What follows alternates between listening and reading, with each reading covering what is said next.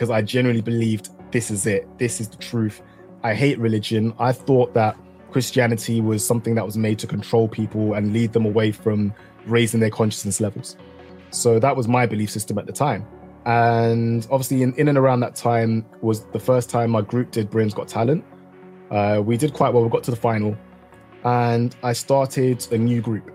And what it was, it was uh, my group was called Nemesis. And we got to the final B G T back in two thousand eight. We made a group called K and E. So the guy's name was Kyle. Um, we were called Nemesis. So it was basically Kyle Nemesis Entertainment. And it was a mixture of like live vocals and dancing.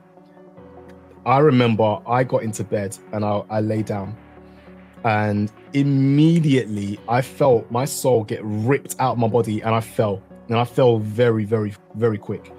And I remember looking at that and thinking, this place doesn't look good. Now I can tell that that was, it was demonic. Wherever that was, it was very, very demonic. And then it went pitch black. And when I tell you this darkness is, you can't even see your hand here. So basically the winning of the show, the money, the house, everything. What do I need to do for this? And out of the darkness, even though it's pitch black, I could see very clearly this scroll appeared. And it was a white scroll with gold trim around the edge. And it was a contract that I had to sign in blood. I was now seeing it for myself. And I knew immediately what that meant and what it was. And immediately I felt myself fly back into my body.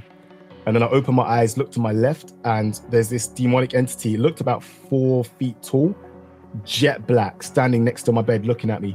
When you're around these things, you get this immense feeling of fear that you, you can't even move. Like you can't do anything. You're just stuck, almost like you're paralyzed. I'm not okay. I'm really not. Like, what did I just see?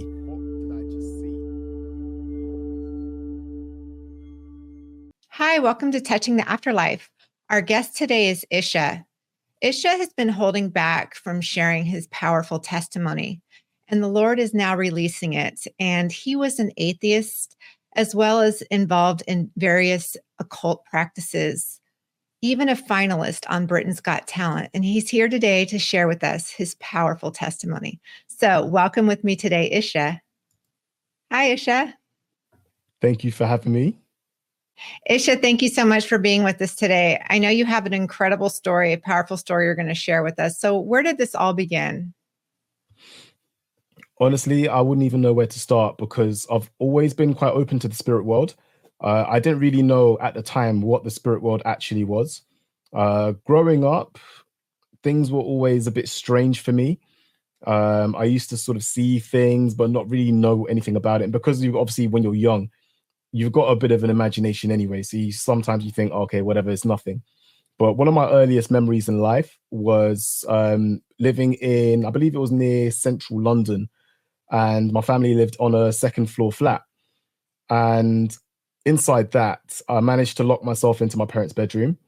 So, um, and I was locked in from the inside as well. So they, they could not get in. So they had to actually call the fire brigade out to come and knock the door down and then let me out. So uh, one of my best memories of that day is my brother and sister passing digestive biscuits under the door to me so I could eat. Because uh, I was in there for a good maybe couple of hours before I actually got out. And as the fire brigade were basically taking the door down, I got instructions to move away from the door, maybe go into the bed and just wait in the bed until they've knocked the door down so I was safe. So I did that. So this memory turned into a situation where I was crawling underneath the bed, under the covers. And I remember kind of getting the sense that I wasn't alone. And imagine I'm crawling from like where the pillow is and I'm heading down the bed. From this side, this little boy comes up like that and stops. And we're looking at each other head on. And I remember clear as day, like he didn't have a t-shirt on. He had this like dark, pale skin, um, dark, dark eyes, um, shortish black hair. He looked probably similar age to me at the time. I think I was about four years old. And we just stopped and looked at each other. And then we just went like that. And he went one way, I went the other way. And you would think it's crazy. You'd think it's a dream, but I was fully conscious. I was fully awake. The door came down about ten minutes later. Um, and I was already out the bed at that point. I hadn't gone to sleep. What I saw, I saw. So that was a bit of an indication that something had already opened a door in my life that I didn't open myself. I was already at that stage open to spiritual forces interacting with me physically. So that kind of set the stage for my early life, kind of growing up from there.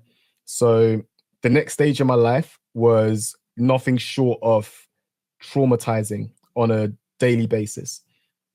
So I used to get very, very serious spiritual attacks night after night after night after night. It was it was vicious. Um, I got, on an average night, I'll probably have about five or six different uh, horrific dreams, like horrific. Um, and this went on every single night for years.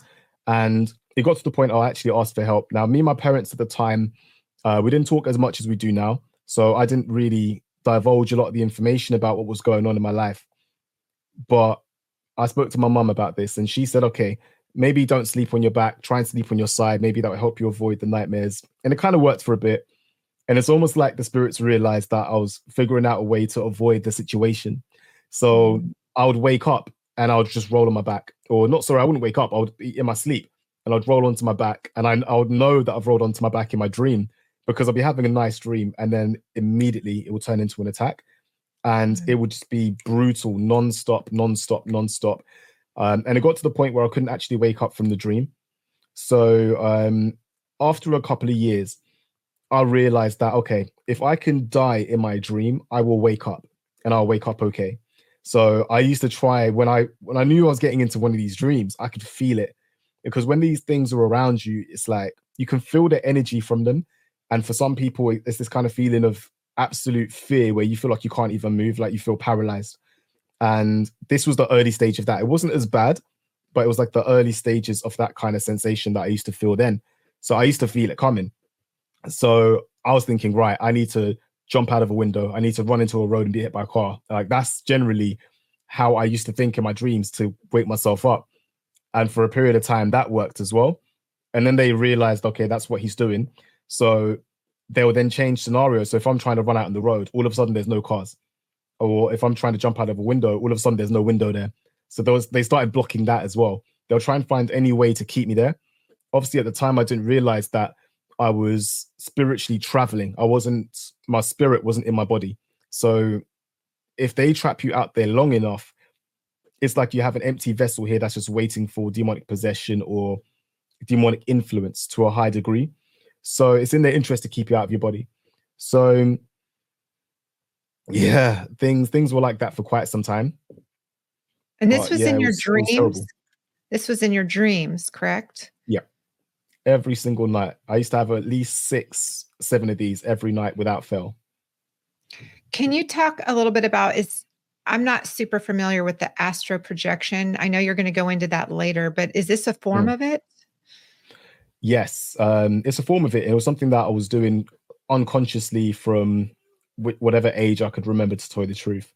So astral projection essentially is a, a way in which you can separate your your spirit from your body.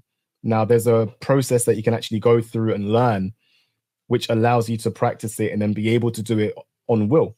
So I used to be in communities of people who used to practice it, and they would manifest in your room if they wanted to. And I, it was it was really strange, actually, because I knew that I could do it, and I knew it wasn't because I I was training to do it, but it was almost like a switch I couldn't turn on or off. It just happened when it happened, but I didn't have control. So as I got a bit older, I then kind of moved away from being more of an atheist and kind of moved into the New Age movement. And that's when I started learning all the techniques for how to astral project, how to train yourself, how to do it, uh, the lucid dreaming, because they're not the same thing. Some people believe that lucid dreaming and astral projection are the same thing. They're two completely different practices. Uh, one of them is actually being conscious and being able to affect your dreams. That's what lucid dreaming is. So it's almost like you wake up in your dream and realize, hold on a minute, I'm actually dreaming. So then you can start manipulating your environment to have a better experience in your dream. That's what lucid dreaming is. Astral projection is when you physically remove your spirit from your body to the point where you can actually stand up in your bed, look at your body as if you're dead. Like some of the testimonies I've seen on your channel before, where people talk about, oh, I feel good. My chest doesn't hurt anymore. And then they look down and see their dead body and they're like, ah, I'm gone. It's similar to that, basically, except it's a conscious choice you're making to separate your spirit. And you can actually see your body. You can see everything in the room around you. But things look different. Um, it almost looks like you've got supervision. You've got you've got powers you normally have. You could fly through the ceiling. You could just float away. Um, you've got amazing vision. I could see into people's houses. Um, it was it's it's some it's unreal. It's something else. But I didn't do it for the purpose necessarily of traveling. Um, it was more to connect to the spirit world, because the belief system around that is kind of in that sort of direction where you have what they used to call ascended masters or spirit guides. So that was the kind of direction I went in, but I'll, I'll come back to that in a bit. Um, that was kind of the next stage of life, but yeah, it's, it kind of developed through a YouTube channel that I used to watch. And ironically, the channel that got me into it was also the channel that freed me from it at the same time. Uh, over a period of about four or five years, I think I went in and I went out through the same vice that locked me in in the first place. But um, I'll, I'll come back to that shortly, but just kind of going back into like the childhood sort of neck of the woods. So after a period of time, uh, the nightmares got severe and I was trying to figure out ways in which I could manage them. Now, one thing that I always found interesting about a lot of my nightmares is I always felt like I was falling. I always felt like I was going, if I was going into a nightmare, I'll be falling. There was one dream I used to have quite a lot as well, where I would be on my mattress as a child and I'll be in a house that's unfamiliar to me. And it's almost like a stairwell that goes in like a square and it goes up like that, spirals up. And I'll see people walking up the stairs, but my mattress is falling down the middle of the shaft, right down the middle. And I remember there was one where my dad was kind of reaching out, trying to grab me to save me. And I'll just fall into this dark pit. And then I'll wake up in my bed. And when I'm in the pit, it's pitch black, but I could see certain lights and certain things.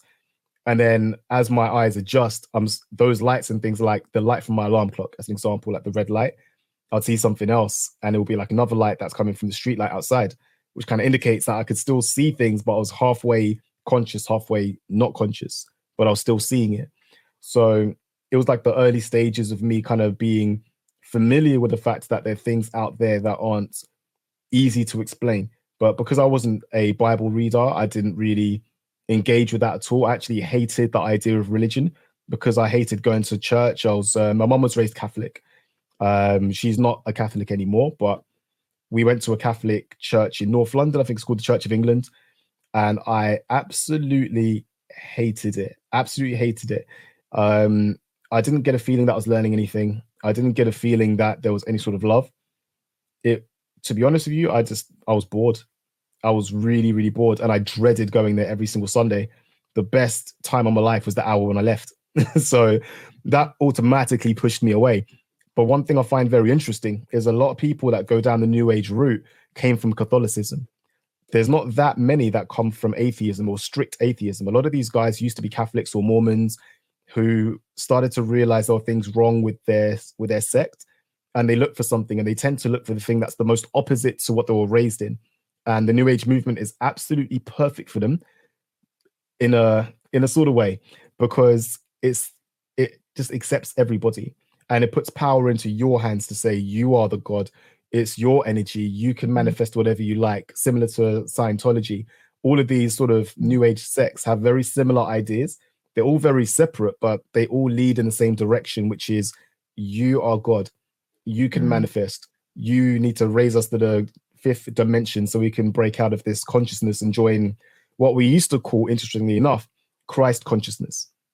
And that was the field we needed to get to for perfection, where we then become creator gods and we're happy and we can create our own environment. And that's the kind of direction the New Age movement was going in. And you could do that by connecting to your higher self, or as we used to call it, the divine feminine. Um, which is another very interesting thing, because when you look at how they are changing the world around at the moment, where they're trying to make women men and men women, uh, one agenda they're attacking is the masculine male. It's quite obvious to anybody who looks at what's going on on T V to, to see that they're attacking masculinity. They see it as, like they say, toxic masculinity. They don't like it. And they raise the idea of women becoming men in that aspect. And it's just another attack on God's order. It's just about removing the ideology of what a man was meant to be, what a man, woman was meant to be, and the unit they become when they come together. And it's an attack on that. So all of these practices, as you come out of it and you see the truth, you see the reasons why certain belief systems are in place and how it's leading you away from God. And all of it is designed to lead you as far away from the Lord as humanly possible and put all of the power into your hands. And that is the direction I took as my next phase. So it was, yeah, it was pretty intense. So the next kind of part kind of then led into all the astral projection. Um, and then I flew out to Ireland and had quite an experience out there as well. Um, so yeah, it was pretty intense. That was in and around sort of twelve, thirteen years old. Wow. I think it's interesting how the devil tries to play from this playbook of, I'm going to meet a need that you have, a longing, an emptiness. And it starts off looking good, but little did you know how demonic it is. So tell mm. us, Isha, how it went from there at thirteen. What happened next? Yeah, so um, I went from where I was at that point, and I was like, yep, I'm just fully atheist. Um, the dreams were still quite bad.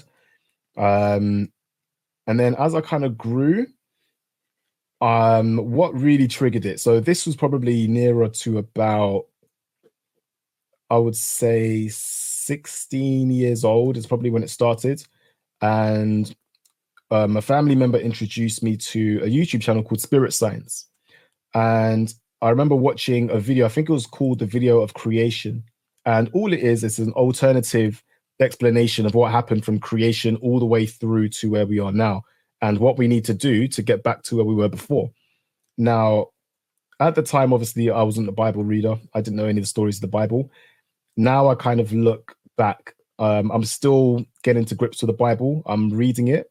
Um, that's one of the things I've really made a covenant with God recently to say, I am going to get better with reading my Bible, because if you don't know the Bible, you don't know God. So I'm making more of an effort to go through it. But I knew elements of the Bible from certain sections already, and I knew a lot of the stories, so I could draw parallels to what I was doing before and what I believed in and what the New Age movement was trying to lead me towards.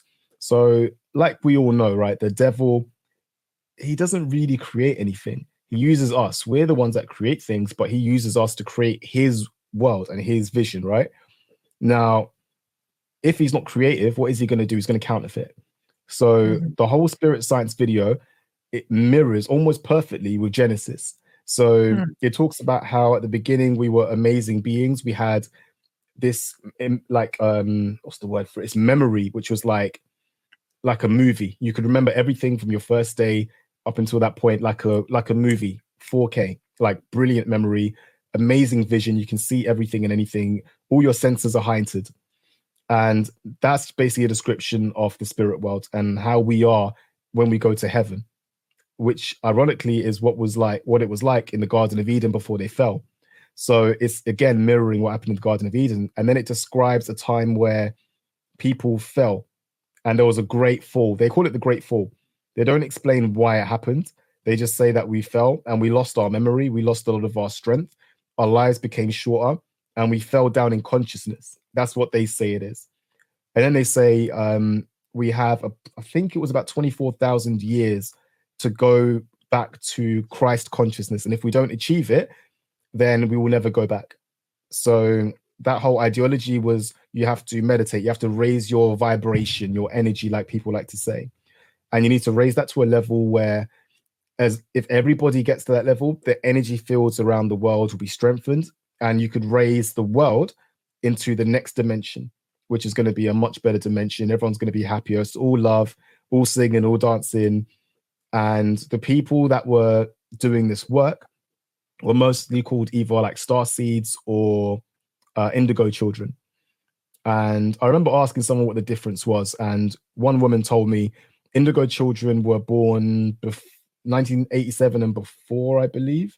And star seeds were after that. So they considered me like an indigo child. Um, and for anyone who's wondering what this vibe is with Chris Brown when he's talking about indigo, especially he made an album I believe called Indigo, now you can see why. And that's why it's got all this sort of mystic pagan imagery on the video, and anyone that's been on his most recent tour would have seen very strange imagery, including like look devilish looking cherubim in the background, like massive statues. When you know these things, you start to draw the lines and you see, okay, they're, they're telling pa- pagan stories essentially, but they're hiding it and wrapping it around things like entertainment and artistry and spirituality is like basically the, the buzzword for it, right? So they're just hiding it in plain sight. So I was learning all of this knowledge and I was like, oh my days, this is the truth. This, this is it. This is what I can do, because people always want to get their hands on something that is tangible. They don't want to have faith. People want to have control. But mm. what that is, is pride. People right. want to have that pride to say, I, me, I did this, I did that, my works did this. And that's ultimately what led people to fall in the first place. They believed, oh, well, I need to have all that knowledge. Why is God holding out on me? That's the lie that Satan told Eve in the Garden of Eden.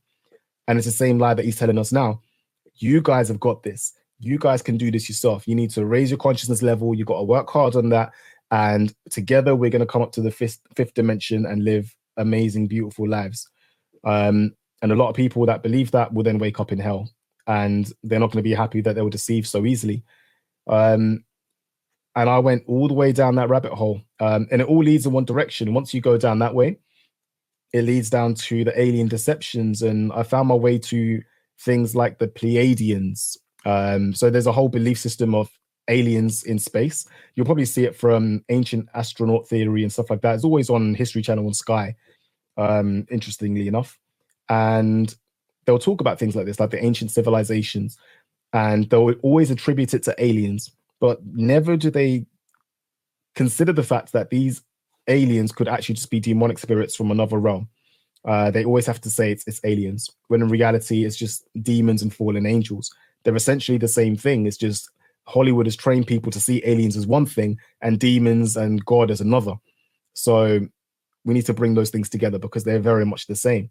Now, I used to watch videos of people channeling alien entities. Um, I, I think they used to call it the Council of Light. And the belief system around that is there's an alien galactic federation that it wants to help mankind, and we're trapped in this prison and we can't get out of it. So they're basically trying to help us spiritually. They're going to send people down to help us, and they're going to raise the consciousness level so that we can break out of this um, three D prison and come into the fourth dimension and the fifth dimension and then join our space brothers and sisters in a better life where we can travel around the solar system. That is kind of where that belief system goes. They also have things like the Archons they believe in, uh, the Anunnaki, which is also on the History Channel, on the ancient alien theories. They believe the Archons and the Anunnaki were the ones that actually created mankind.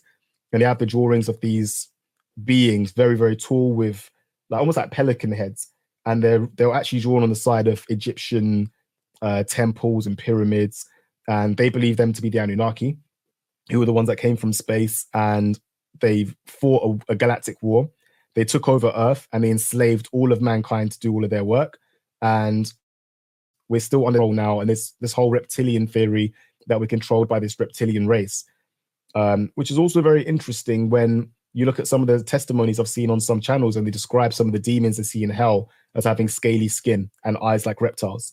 So if that's not another indication that you're being deceived and that mm. what you're seeing are actually demonic entities masquerading as aliens or something else, the parallels become very, very obvious. And it was quite fortunate for me because I've always had the mentality that, okay, look, I'm quite strong in my belief. However, I will always entertain the idea that I could be wrong, because I always want to ensure that I'm on the right path, no matter what it is. I don't want to be fooled or misled, even though for a very long time I was, because I genuinely believed this is it. This is the truth. I hate religion. I thought that Christianity was something that was made to control people and lead them away from raising their consciousness levels. So that was my belief system at the time. And then I went to the next step where I was, I was starting to actually practice astral projection.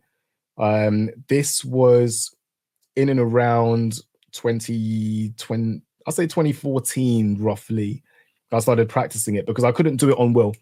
Um, and I wanted to be able to just lie down, meditate, bang, I'm out and I can fly around and have fun. So I started practicing the techniques. I watched a lot of videos on it.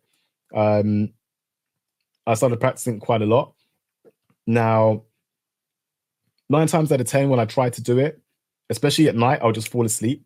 But then my spirit would separate by itself because I had it from birth. I was always open to the spirit world. So there'll be times where I'll, I'll try it and I'll go through the phases. They're like certain things that normally you'd feel before you know your spirit's exited your body. Uh, one of them is you start seeing like flashing lights. then everything starts to shake. It's like you're in an earthquake. And then out of nowhere, everything goes still. And then you'll just float out of your body. And that's the last phase before you come out, and then you can travel. Um, so I used to practice that all the time. And I used to have, I would say, unofficial spirit guides, because I used to have these dreams where I was being shown things. Um, I had one where I was being shown how to mask my energy. So this, I remember being chased. It looked like I was in the middle of Italy or something along those sort of lines, like Venice. And I was running through the streets and there was a crowd chasing me. And this being was kind of talking to me. I couldn't see it, but I could hear it. And it was saying, do this, and then they, they won't be able to find you. So I would like concentrate in a certain type of way. Then all of a sudden, th- these people were looking around like, where did, where did he go? And they can't find me anywhere. And I knew, and there was another child there as well. He looked maybe fifteen. He was also being trained by these entities. I knew that he was a real person from somewhere, but he was going through training the same way I was.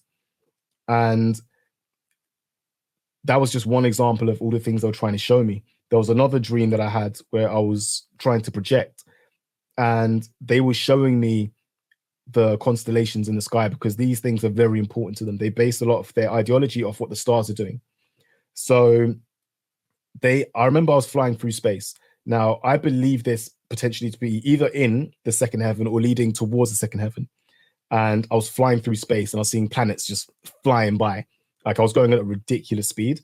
And then I stopped at this one planet, and it was, um, I wouldn't say it was a, a big planet. It was relatively small, um, at least from the vantage point that I had. I was kind of floating above it. And I remember looking at it, and it was a black, black planet with a massive black skull on the top of the planet. And there was lightning flashing all around it. I remember the voice, because they don't talk to you like we talk to each other. It's, it's telepathic. So I could hear what he was saying and he could hear what I was thinking. And I remember him saying to me, this is where we're from. And I remember looking at that and thinking, this place doesn't look good. But mm. I'm still not putting everything together at this point, because I'm I'm still not going down the route of I might be wrong.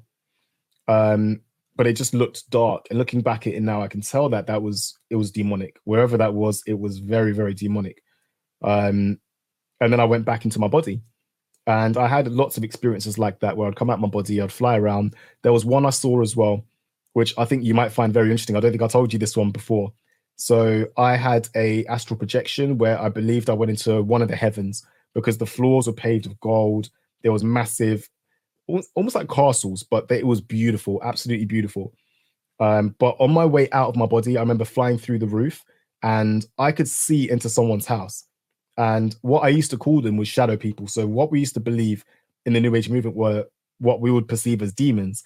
We used to call them shadow people, and they were to be kind of avoided. I remember looking into someone's ceiling and seeing into their bedroom, and there was somebody lying on their bed. And one of these shadow people was standing next to their bed, looking at them, this tall, dark, demonic looking spirit. And it almost looked like it was sucking energy out of them. I could see almost like this rainbow of light coming out of this person's face, going into the demon's mouth, almost like it was absorbing their energy. And I just saw it as, oh, the shadow people are just, because they feed on fear, that's what we believed. Um, it's just feeding on fear. Nothing's going to happen to the person. They're asleep. It's fine. It didn't really register me, to me like that. Um, but what I find interesting is I watched another testimony of someone who went to hell. And it's not the only person I've seen who's talked about this, where they said they saw these demonic entities attacking people. And the ones that they really enjoyed attacking the most were people who used to be in the presence of God, ex-Christians who have fallen, uh, people who were lukewarm Christians who might have a little bit of God within them, but not enough. Um, because these people had a light inside them, because God is light. Without God, there is no light, uh, which is why hell is nothing but darkness. It's God's light that lights up everything. And when you're in the presence of God, you have that light. And when you then leave the presence, there's still some of that light inside you. And these demonic entities feed on that and they extract it out of you. And it just mirrored. And something in my in my spirit triggered and said, ah, that's probably what I was seeing. It's probably one of these demons in someone's house absorbing that light from someone who's either a fallen away Christian or someone who's kind of lukewarm and not done enough to be in the presence of the Lord, but at some mm. point has been, and it's just sucking it in. And immediately I was like, I, I know what I saw. I know what I saw. and it was it was terrible. It was terrible. And not too long after that is the first time I really asked the question, what am I doing here? And at this stage, I was I was kind of open to a lot of different things, but I was still kind of adamant. I'm on the right path. What I'm doing is correct. I'm good. I was involving other people. I was telling people about what I was doing. Um, I had my spirit guides that were helping me with the knowledge, like I told you earlier. Um, but something just felt wrong.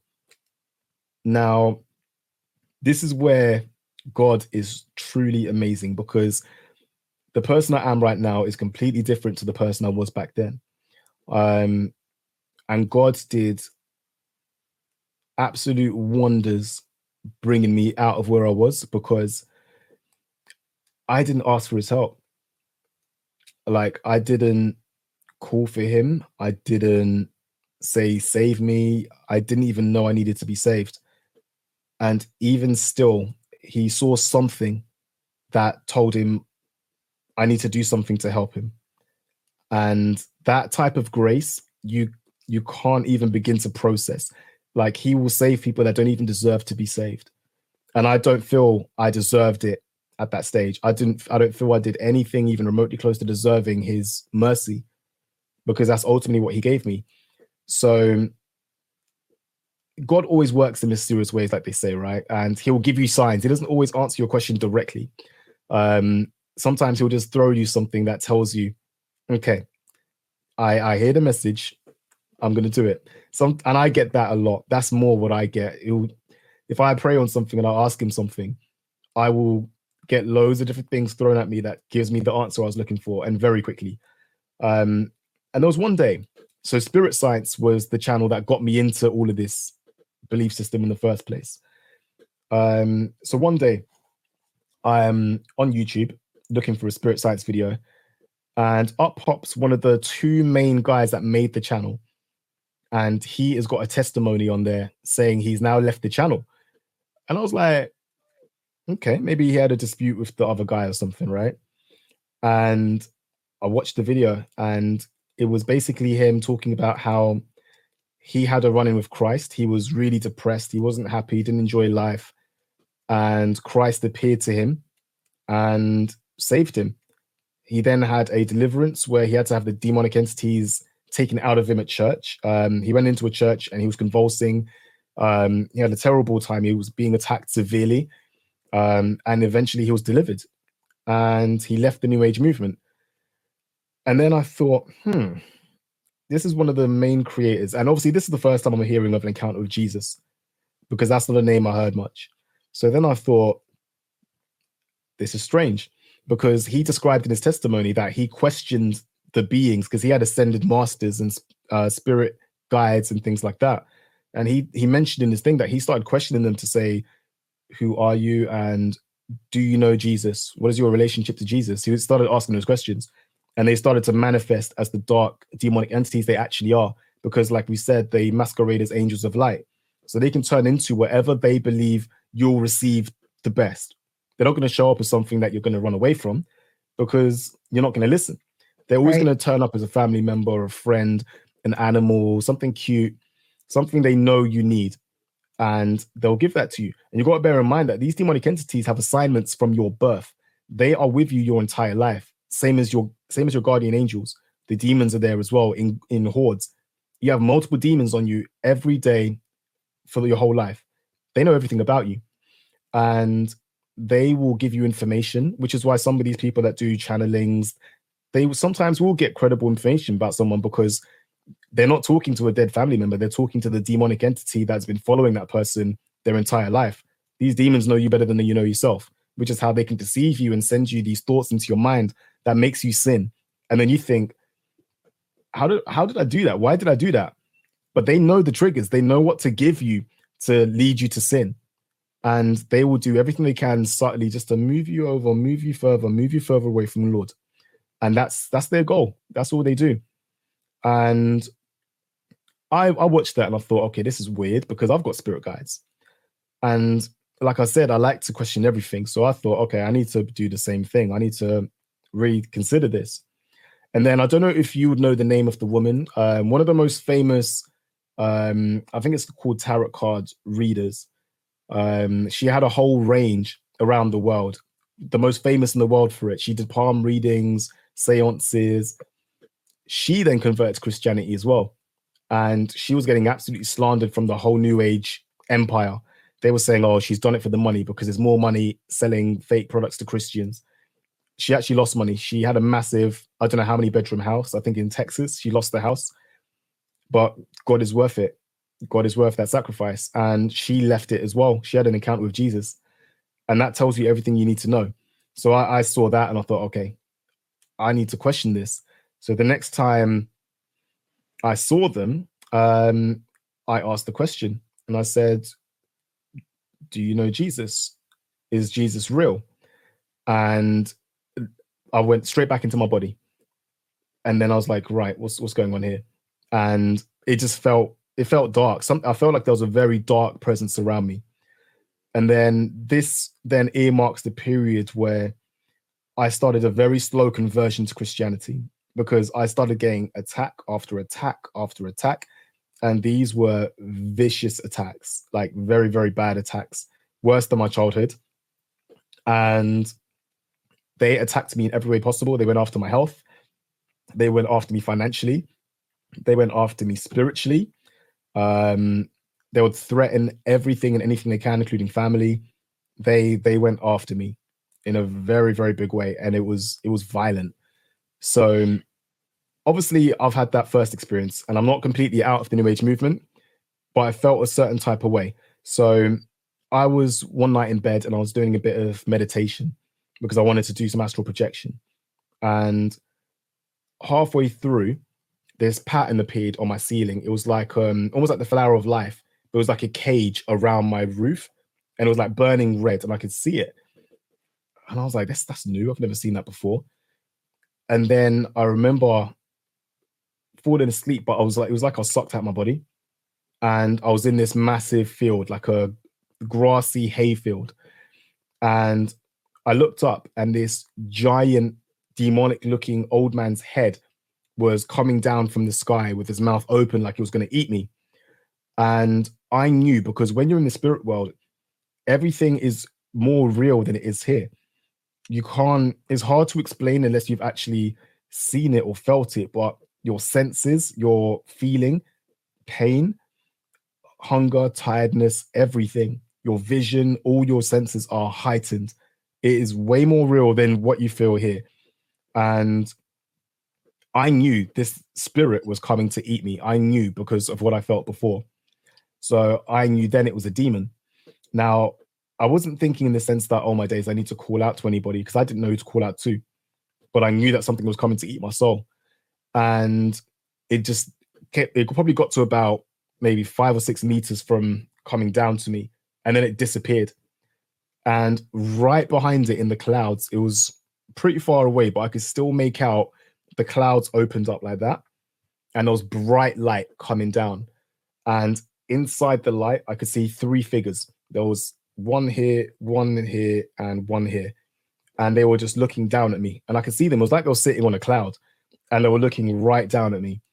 Now, at the time, I didn't immediately put together who or what I was seeing. I just knew that whoever that was had just saved me. Um, and it wasn't just one of them. There was three distinctive figures in the sky. And obviously now I look back, I know that it was Jesus, Yahweh, the Holy Spirit, and they were looking down on me. I know that now. Um, and they saved me. That was the first time that they saved me, and it wasn't going to be the last either. Um, and that's one of the examples where I say I didn't deserve it. I, I, it was not like the others where people call out to Jesus and he appears. I didn't even call out. I didn't know to call out, but he saved me anyway, um, which was it's powerful. That's really, really powerful. Um, uh, it's, it's crazy when you think about it now. Um, the person that I could have been if he didn't show up. It's uh yeah, it's it's it's something else. Absolutely something else. So yeah, things got bad. I, I had attack after attack just like this for a period of time. Um And obviously in, in and around that time was the first time my group did Britain's Got Talent. Uh, we did quite well. We got to the final. Uh, the show in itself was a bit of an experience, up and down, but it was it was an amazing experience for us. We were quite young. We were about twenty years old, I believe, at the time when we did it. Um, fully unprepared for the entertainment industry. Nobody prepared us for it. Uh, it's got its good side, but it also has a very dark side to it as well, uh, which we were lucky not to experience all of it. But I knew it was there. I could feel it. And I could see certain people. Um, you probably want to avoid them. I could just feel it. But that, again, because I was open spiritually from a young age, I had a good, good power of discernment. I could discern somebody's energy and someone's intentions very quickly. Just from looking at them, I could see very quickly that's a dark soul or that's a, a good soul. I can tell. Um, and a lot of people I was around, I could feel it. These are not good people at all. It, they're dark, extremely dark. Um, and there's there's others that would have had it a lot worse than us. Um, now, fast forward a little bit, and I started a new group.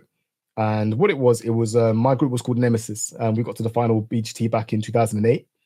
And we teamed up with another singer from a group called Fundamental. And we made a group called K and E. So the guy's name was Kyle. Um, we were called Nemesis. So it was basically Kyle Nemesis Entertainment. And it was a mixture of like live vocals and dancing. So we kind of started, it was going quite well. And I remember speaking to him and I was saying, look, we need to make a pact that no matter what is thrown at us, we we stay right with God, because I know how these things run and I know the temptations that are going to be there. And at this point, I was starting to get my head around Christianity, but I hadn't made a solid decision on where I was going to be, uh, because I, I I knew there was other religions. So I was like, okay, I need to look into this further, but I know that whatever I was doing before was not okay. So I started sort of shutting those doors. I'd stopped meditating. I'd stopped doing all the new age practices, all the crystals, uh, the healing, um, ayahuasca, D M T, all of those sort of things that open you up to the spirit world, open your third eye or awaken your chakras. Avoid all of that. Yoga, avoid it. People think yoga is completely harmless. It is not. Yoga is an ancient practice, and the positions you put yourself in are positions to worship different types of pagan deities, and it's invoking that spirit into your body. So you don't want to do it. You really do not want to do it. It's packaged as some beautiful thing that's going to help you be calm. You're invoking spirits and you don't even know it.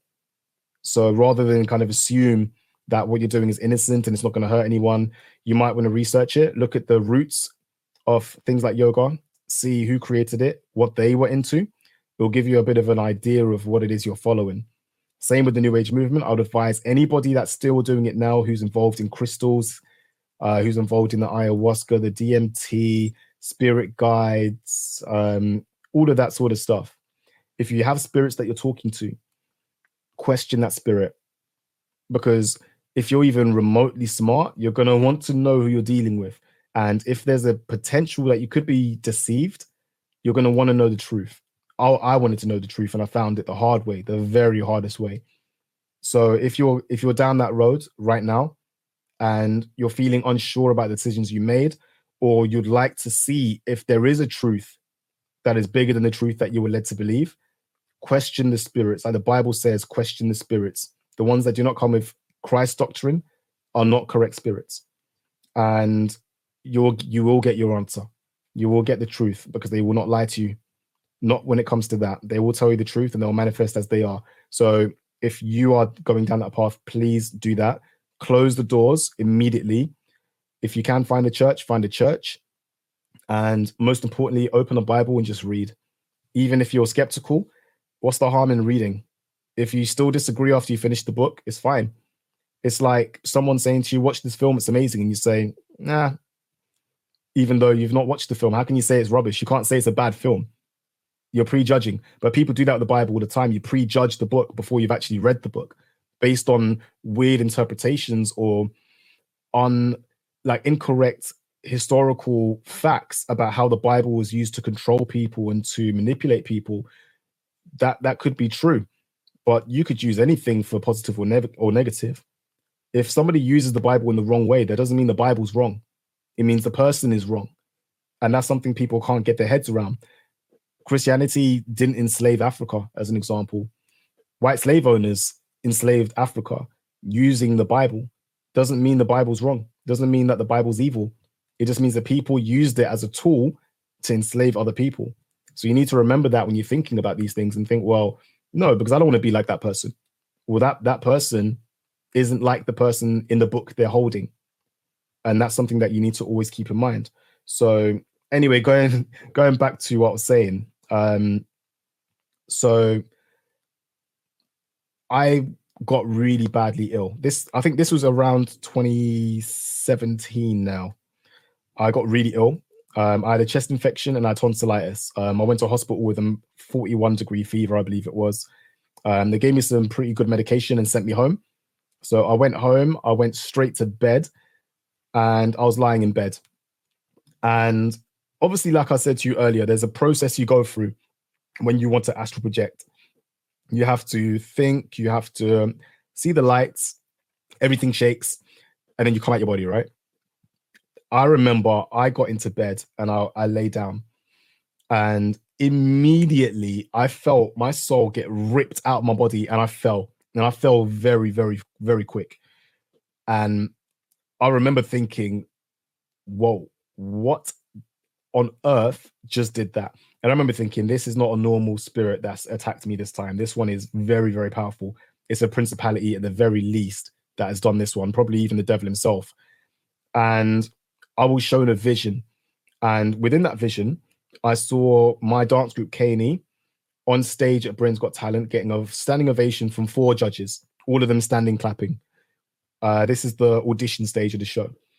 I then saw my group on the stage in the final of the show, getting a standing ovation and being awarded the winners of the show for that year. I then got an image of me and my girlfriend and our son at the time walking around the park. And it was beautiful. You could tell that the area we're in was amazing. We had a massive house. We had loads of money. We were rich beyond belief. And we were walking home. And I remember opening the front door to go back into the house. And I saw my body sleeping at the end of the hallway. It was the same house that I was in. And I saw myself sleeping. And then it went pitch black. And when I tell you this darkness is, you can't even see your hand here. It is darkness. I don't know if that's the second heaven where um, Lucifer is, or whether that was hell itself, but it was complete and utter darkness. And a voice from within me, I don't know if it was my spirit talking, was saying, what do I need to do for all of this? So basically the winning of the show, the money, the house, everything. What do I need to do for this? And out of the darkness, even though it's pitch black, I could see very clearly this scroll appeared. And it was a white scroll with gold trim around the edge. And it was a contract that I had to sign in blood. Now, luckily for me, because I like to do my research on things, especially if I realize something I've been doing isn't right, I'm going to research it like there's no tomorrow to figure out what I was doing wrong. So I'd seen lots of videos of people talking about being offered a contract by the devil. I'd never really quite believed it, but I was now seeing it for myself. And I knew immediately what that meant and what it was. Now, I didn't even have to say no to the contract. I didn't even reject the contract. I just had the thought in my head, and that was enough. The spirit can hear your thoughts. And immediately I felt myself fly back into my body. And then I opened my eyes, looked to my left, and there's this demonic entity. It looked about four feet tall, jet black, standing next to my bed, looking at me. It didn't say anything, but when you're around these things, you get this immense feeling of fear. That you, you can't even move, like you can't do anything. You're just stuck, almost like you're paralyzed. And I, I remember looking at it, and it, it stood there, and then it started slowly disappearing. And then my partner walked into the room just behind it as it disappeared and was asking if I was okay. And I was like, I'm not okay. I'm really not. Like, what did I just see? Now, fast forward about two weeks, I get a phone call from I T V saying, we want your new group on our show. And the timing wasn't lost on me that I got an offer for my group to win that, sh- that show. If I sold my soul, we would have won that show. And at first I said to the guys, I don't, I don't want to do it. And then we thought, you know what, actually, let's let's just give it a try. It's a bit of fun. We're not going to take it seriously. And then we got knocked out in the semi-finals. And those are a lot of things that happened. I'm not sure if I'm contractually allowed to say exactly what happened. Um, I know that the week of the semi-final, our music got completely changed. Um, so we couldn't use our music that we had prepped up until that point, which meant we had to change our whole routine. So we went out in the semi-final stage. Um, and then after that, we kind of toured for a bit. And then COVID came in, and then that shut down the whole entertainment industry. So we didn't really do any work at that point. But by then, I'd already made the decision that Christianity is the route that I'm going to take, because I researched all of the religions. I was like, I can't, I can't be wrong again. I can't be wrong again. I need to make sure that what I do next is going to be the right path, because there's a lot at stake here. So I researched Islam. I researched Judaism. I researched Buddhism. Now, Buddhism I wrote off very quickly because it's so similar to the New Age movement. Um, the way you do things, um, the idea of the energy and things like that was just too similar to New Age. So I, I wrote that off immediately. I was like, no, um, I'm looking for something that doesn't match up with what I was doing before, because it's more, more likely that if something shares ideologies, especially so closely with what I was doing, that was virtually, it, well, not even virtually, it was Luciferian, then I know there's a very good chance that it's been tainted by the same brush. So I need to move on to something else. So I research, research, research. One thing I noticed is every single one of those religions are works-based.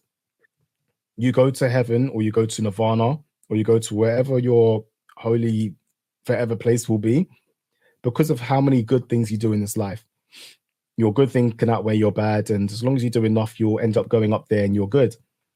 That is pretty much every belief system that I saw. There were smaller things within those belief systems that I didn't like, some things in Islam, some things in Judaism. But then with Christianity, when I read the Bible, you have this immediate knowing of truth. And I read it and I was like, this is it. This is the truth. It explains perfectly. Then I started to research and realized that Jesus is overarchingly seen as the savior. And then I thought, isn't it interesting that, because I, I'm, I'm, I'm very logical in how I think. I always like to think, okay, what makes sense here? There's always patterns and things. You can always see patterns, right? And I found it very interesting that all of the, I'll say the big three, right, which would be Christianity, Islam, and Judaism, all of them have one thing in common. They believe the Torah, the Old Testament, and they believe in Jesus. I find that very interesting. However, the Bible, if you read that, it doesn't believe in Muhammad.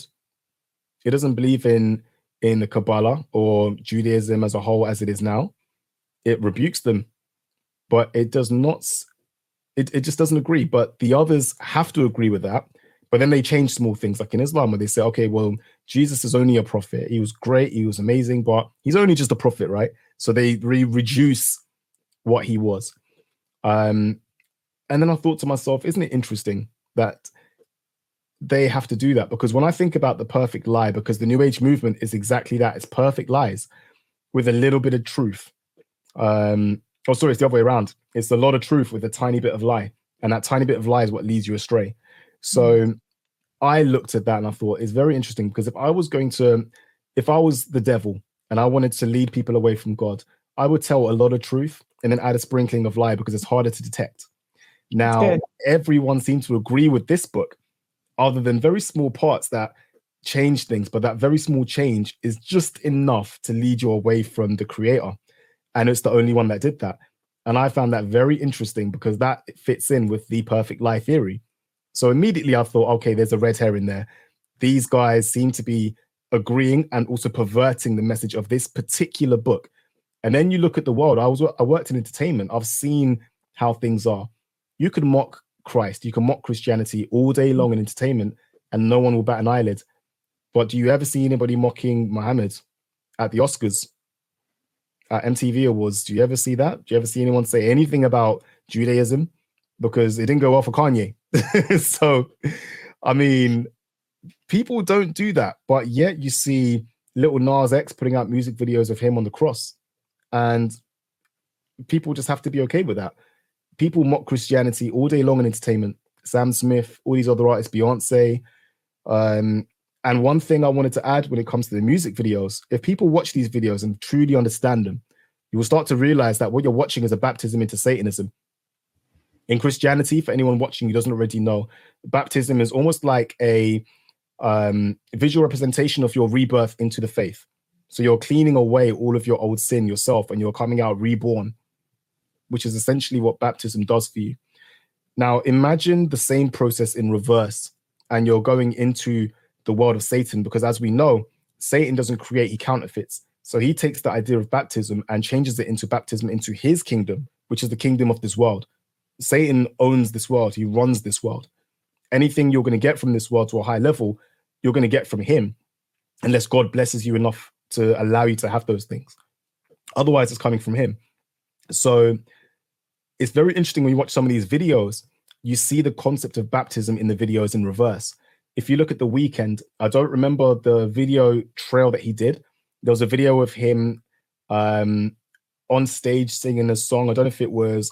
um I Place One With You, I don't know if it was that video, and he's on stage and he's singing, and you if you look at the crowd, nobody cares, and then this demonic looking devil figure is in the crowd, and then he turns him on fire, and then he starts dancing and he starts singing, and all of a sudden the whole crowd's like, oh my God, you're amazing. That is almost like a baptism into Satanism, and he sees the same figure over and over through the same video and other videos as well, and it's like he was baptized into Satanism and into his new cult. And it shows the process of, oh, just sell your soul and you'll be famous tomorrow. Sell your soul and you're going to become the biggest recording artist within a week. That's what these people do. And yeah. They show it in the videos. They like to show you things in plain sight because it trains your mind to accept that reality without realizing it. Beyonce did the same thing when she signed with Jay-Z. She did a video where she went into some water. She was normal Beyonce. She fell in some water. And then she came out different. And she came out wearing a different outfit with a baseball bat, and she was destroying cars, breaking windows. And that was the birth of Sasha Fierce. And that's her baptism into the new person that she's going to be, the demonic person. And she went from gospel singer to what she does now. And it's a mm. prominent thing through music, especially in hip hop and R and B. And who knows how many more it's happened to that we don't even know about or that don't talk about it. Many. And I know you... basically we're given that vision that that could have been you. Uh, that could have been your, if you chose to accept it. So tell us mm. then, Isha, what was that final point where there was no looking back with Jesus? Yeah, so um, I had another vision, which was um, a real powerful one. This is when I was saved the second time. Um, and this time it was just Jesus that came. So I was still kind of closing doors, coming away from it. I had made my decision now that Christianity is is the root. This is the truth. I've done my research. This is the truth. I know it is. And I start to see the logical fallacies of the other sects. And I say, right, I can now see I can't fault this. There's, there's always a very clear and definitive answer for all of these problems that are raised about the Bible. And I could see them. So I basically made that decision. Now, I was still getting attacks at night from, from the demonic entities. They were still after me. I hadn't done enough to close the doors. I hadn't done enough to become God's possession in a way, um, because I was still learning. I wasn't really reading the Bible. I was very early in my process. Now, one night I had a, a visitation, and it was like a horror film. I remember I was lying in bed and I opened my eyes and I had a really strong sleep paralysis. And I could hear like a radio, like, you know, like when you have a radio, like an old radio, like an A M wave radio, and you're turning the dial trying to catch a signal, but we hear static. I could hear that coming from a radio in the room. And then as the static was going, I heard this creepy old voice say, I can feel his presence coming. And I knew immediately it was the devil. I knew immediately. One thing about being in the spirit world is for some weird reason, you just download this information, you know, straight away. It's not like you read a book and you learn. It's the information's just there. I knew who was coming and the whole room was shaking, and then it just stopped. And I remember I was in my bed. I had the covers kind of up to my neck, and then this gremlin looking demonic entity jumped onto my chest, and it was like shouting in my face, and it was like holding me here and like grabbing me. And I, Like I said, when these things were around you, you get this paralyzing sense of fear. I couldn't move. I couldn't even move. And then I remember all of a sudden this bright light appeared behind my bed, white, pure light. It just appeared. And this entity looked up in complete fear and it just disappeared. And I knew immediately it was Jesus standing behind me. I knew immediately, but I was still paralyzed. I couldn't move. Um, I, I don't know if it is in the book of John, where it discusses where he sees Jesus in his true majesty and he falls at his feet as if dead. It's a similar sort of feeling because his majesty is so strong. I, I, I was still on my bed. I wasn't moving, but I could see his beautiful light coming from behind me. And I remember he said something to me, and I will never forgive myself for not writing it down there and then. I remember waking up the next day and I told my mum, and she was so happy because she, my mum is a die-hard prayer warrior Christian. Um, she's tried so hard to get me to church. She's got, she's tried so hard to get me down the right path. And mm. I, re- I was gone the other direction. Isha, you know what I noticed, which I absolutely love, and a lot of these testimonies of salvation and finding the truth, is that there's always a praying mom or a praying aunt or a praying friend. And I see this common theme, and I see that with you. Praise God your, for your mom. Praying for her. It's honestly son. Amazing because like, yeah. like the Bible says, man, people, God likes to hear people that pray in groups. Um, multiple prayers will help you. And there was one case in the Bible where someone was saved purely because of the prayers of their friend. So prayer mm-hmm. is powerful. We have to pray every single day, not just for ourselves, not to say thank you or Lord, I want a taxi over here because I'm broke. Lord, I want a new business. Lord, like it doesn't work that way. He's not a vending machine where you put in fifty p and you get out everything you want, your hopes and dreams just fly out. Like mm. he wants a personal relationship with you. Yeah. And you got to talk to him like he's there. You got to talk to him like he's your friend because he's always with you and he wants that relationship with you on a day-to-day basis. And having people around you that can pray for you, especially a parent, a friend, uh, a church they can go to where there's some good, good Christians there that will pray hard is so invaluable. So, so invaluable. Um, Funnily enough, I watched the testimony of a guy from Uganda. You've, you've probably seen it as well, um, of the guy who was married to a witch the day he was born. Have you seen that one? No. Ah, it's it's an, one of the most incredible testimonies I've heard in my life. And he was a very high-ranking witch. And I remember there was a part, and it changed me a bit because I didn't realize the power of prayer until I saw this. He talked about how um, there was a, a group, there was a one... Uh, pastor and I think nineteen women that he was praying with, and they made a covenant with God. They all prayed for six hours every single day for ninety days, and he was sent on an assignment to make sure that whatever happens, they do not get to the end of those ninety days, because if they do, they would have to cease all operations in the area for seventy-five years. That's how powerful the prayer would have been. And it just kind of dawned on me, and it wasn't just the fact they were praying, they were praying in a group. And they were praying for a sustained period of time. And it was every single day. And they made, and not just that, but it was a covenant with God. When you make a covenant with God, stick mm. to it because yeah. it is so important. And it rained into me, all my days, just because these people were praying, it, they wouldn't even be able to operate in that area just because of the power of the words that they were saying. But then it makes you think, well, the, how was the world created? How was the universe created? God spoke it. He didn't mm. just kind of make like wave a Harry Potter wand or something like that. He spoke it. So there's power in the words, right? So mm. when you start to realize that and you think, my days, my connection to my Lord through prayer is far more powerful than anything I could possibly ever imagine. It makes you want to pray. It makes you want to pray for others.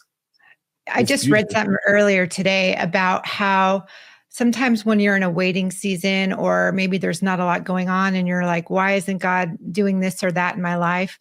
I think oftentimes there's these opportunities to pray, pray more, because Satan does want to keep us busy and distracted, you know? Mm, one hundred percent. He wants to keep you away from your destiny. He will yeah. provide you with any tools you need to fail, because Satan's got books on books on your entire life. He's been with you. Him and his demonic entities have been with you your whole life. So they know you better than you know yourself. They know your triggers. They know your depressions. They know things that will hurt you, right. Things that will tempt you. They will send you anything to stop you from doing what you need to do. So you've always got to remember what's important. And that's your relationship with Christ, because it's personal. Yeah. And that kind of goes back to earlier, what you were saying um, with the the Christians that have the light, but the devil wants to bring that out and the demons want to suck it out of you. And the importance, and that's why Jesus warns us, do not be lukewarm. And there's the spiritual ramifications of that. Mm.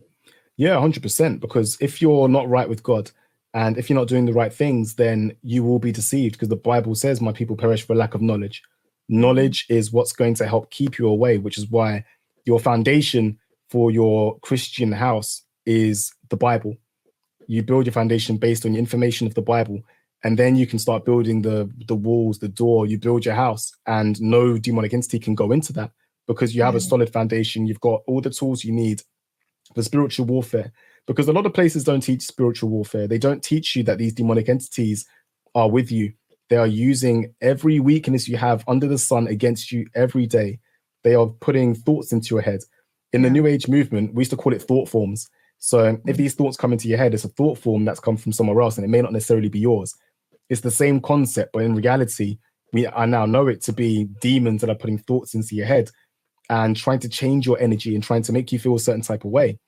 And one thing I find interesting, there's always a battle going on in your head between what the demons want you to think and what the Holy Spirit is trying to convict you to think. Mm-hmm. And sometimes you might be at home and you have an argument with your other half, and it'd be something really stupid, really small. And then you feel a bit like, oh, my days, like, what is going on here? And then it, and then you get this feeling inside. It's like, well, actually, that person's had a hard day. They're struggling. They that that's not gone well. Maybe it's that. There's there's that to consider as well. And it makes mm. you think, right? Because one of the biggest things that can lead people to hell is unforgiveness. And people mm. don't realize just how powerful forgiveness is in leading a Christian life. If you hold on to grudges, if you hold on to pain, it can lead you away from God. Because, and the more I kind of went down the road of understanding that, the, the more it made perfect sense. Because look at my life, look at the life of many people on the world who are now in heaven, who have done unspeakable things. If Jesus can go to the cross for every single one of us and go through what he went through and forgive us for that, how can we not forgive someone for accidentally bumping into us on the street? How can we not forgive someone for doing us wrong one day because they had a bad day? Why would we hold on to that anger when the person that we're trying to become already forgave you for all the things you haven't even done yet? And mm-hmm. when you consider how powerful that actually is, you start to realize what's most important. And what's most important to you is how you're going to get to heaven, how your family is going to get to heaven, and how everybody around you will get to heaven. It's not just about about yourself. It's yeah. about, you want everybody to be there. You don't want anyone to suffer, because hell mm-hmm. is horrific. People think hell is a place where sinners can go and sin and do bad mm-hmm. things, and it's it's it's it's like a party. Uh, it's not. Hell is a place of absolute torment. Absolute torment. Your senses will be ten x, one thousand x what they are here. And all you feel is nothing but pain and misery forever, and a feeling of absolute hopelessness forever. We don't want anybody to do that or go there. And so that's why the Lord is really having us in this hour share. And I appreciate you bringing to knowledge, or bringing to light, I should say, so many pertinent truths. And I appreciate your testimony and everything that you've gone through. God is using it for this exposing, and to know how good he is, how merciful he is. And you are a true testament of that. And uh, is there anything else that you want to share, or what, what's going on with you now? Yeah, um, there was one other thing I wanted to add. Um, well, actually, so two very short things I wanted to add. Um, one of them is um, some Christians will come across arguments against the faith based on the idea that there was multiple different deities in the past that had the resurrection and the twelve disciple theory. Like, I, I think they said either Thoth or Seth had the same thing and he was resurrected. There was a Greek one as well. Uh, I don't know if it was Athena they used as an example. Um, they say that in several civilizations before Christ even existed, somebody died, had twelve disciples, and was resurrected. And it's a pagan concept that was created to discredit Christianity. When you look into that, um, it's actually come from a film called The Zeitgeist, which is on YouTube. A lot of people have seen it. And it's led a lot of people astray because it looks credible. But if you look into the research material that they publish themselves, the vast majority, I'd say ninety percent of it, wasn't even research. There's no actual sources for a lot of the information they give. They present it as fact when it's not. And if you actually search Zeitgeist debunked, you'll see a video where they explain all of their sources, how poor the information actually is, and how poorly sourced the information is. So if you come across that argument, please note it's called the Zeitgeist, and there's a video called Zeitgeist Debunks that you can find, which shows you all of the useful information, showing how ridiculous an idea it is that this has happened before. It's not. The divinity of Christ is real. He is the truth, the way, and the life, and he's the only way. And I would strongly urge anybody who's watching this, even if you're on the fence right now, look into it at the very least. Give it an opportunity. I'm not saying you have to go to church and put your hands in the sky and sing every hymn. You don't have to be that person, not right now. Just give it an opportunity. Just look into it, because believe me, I was the complete opposite. I am a testimony to a lot of people that know me who are probably going to watch this, that I was not that person. Not even a little bit. So that if God can do that for me, best believe he can do it for you. And never think that the sin that you do is too bad for him to forgive. There is very little that you can do that God will not forgive you for. All you have to do is accept him. Say, Lord, please come into my life. Please restore me. Please forgive me for my sin. And please shower me the Holy Spirit. And move on from there. Read the Bible. Get to know him. And he will reveal himself to you over a period of time. In time, not yours. So that, that's all I'd say on that. I'm actually looking to create some videos um, talking about some of my experiences and giving some useful information for people coming out of the New Age, or people that are almost about to go into the New Age, for how to help them see the signs that what they're doing is wrong, how to kind of lead them away from the deception, and to help them lead a better life.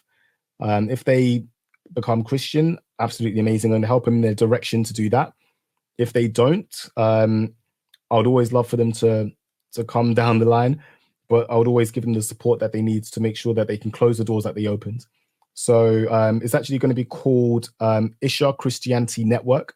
Um, we've not uploaded any videos. This is a very new direction for me, and it's something that I've only very recently, within the last week, decided that I'd like to do.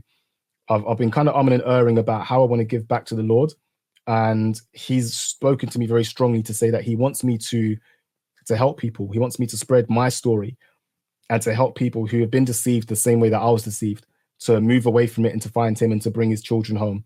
So that's what the channel is going to do.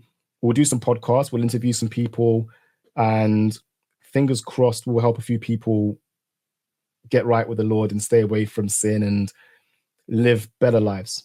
So it's, mm. it's called the Isha with I S H A Christianity Network. And um, yeah, hopefully the first video may be up by the time this video comes up. Um, but there will be videos coming out. So please keep a lookout. Please subscribe if you can. Um, I would really, really appreciate it. It's not for me. It's it's for the Lord, honestly. This this one's for the Lord. So it made me feel very uncomfortable. Even doing this, it took me years to give this testimony. I always found reasons why I was going to avoid doing this. I don't know if it was because I thought people would look at it and think that I'm weird, or like, it, it's not a normal thing to go through, right? A lot of people feel like they're, they're going to be judged when they talk about things like this that happen to them. But really, how I look and how I sound, I couldn't care less, because if this testimony saves just one person, then it's completely worth it. So I would give it over and over if it meant that people could be saved. And that's what I'm hoping the channel could do. So I really appreciate you giving me the time to kind of share that, because I've held on to it for so long, and I've been told spiritually, you need to do this. You need to give this. You need to give this. Um, share. Yes. And thank you again for coming on. Again, I, I will say it again. Your voice is needed in this hour. Thank you. And Isha, you. I just want to close and reiterate what you had said, which is John fourteen six. Jesus says, I am the way and the truth and the life. No one comes to the Father except through me. And your experience today truly testified that. What would you like to say as we close? Yeah, um, I mean, I'd like to say a short prayer for people, um, and just hope that the Holy Spirit will touch them in their lives. Yeah. So, yeah, I'd like to do a quick prayer. I would love that. Go ahead and lead us. Jesus, please come down and give your guidance to everybody in the world today who are watching this video and need your love and support. especially those who are involved in the New Age movement as I was, Lord. Please show them the truth. Mm. Absolute majesty. Please help them to see the truth, that you are the way, the life, and nobody will get to the Father but through you. Please, Lord, I pray that you help all these people get away from the darkness, the spirits that control them, the demonic entities that are trying to lead them to hell, Lord. Please wash yes. them away. Please send them to hell and allow the all people to come back to you. In Jesus' name, amen. Amen.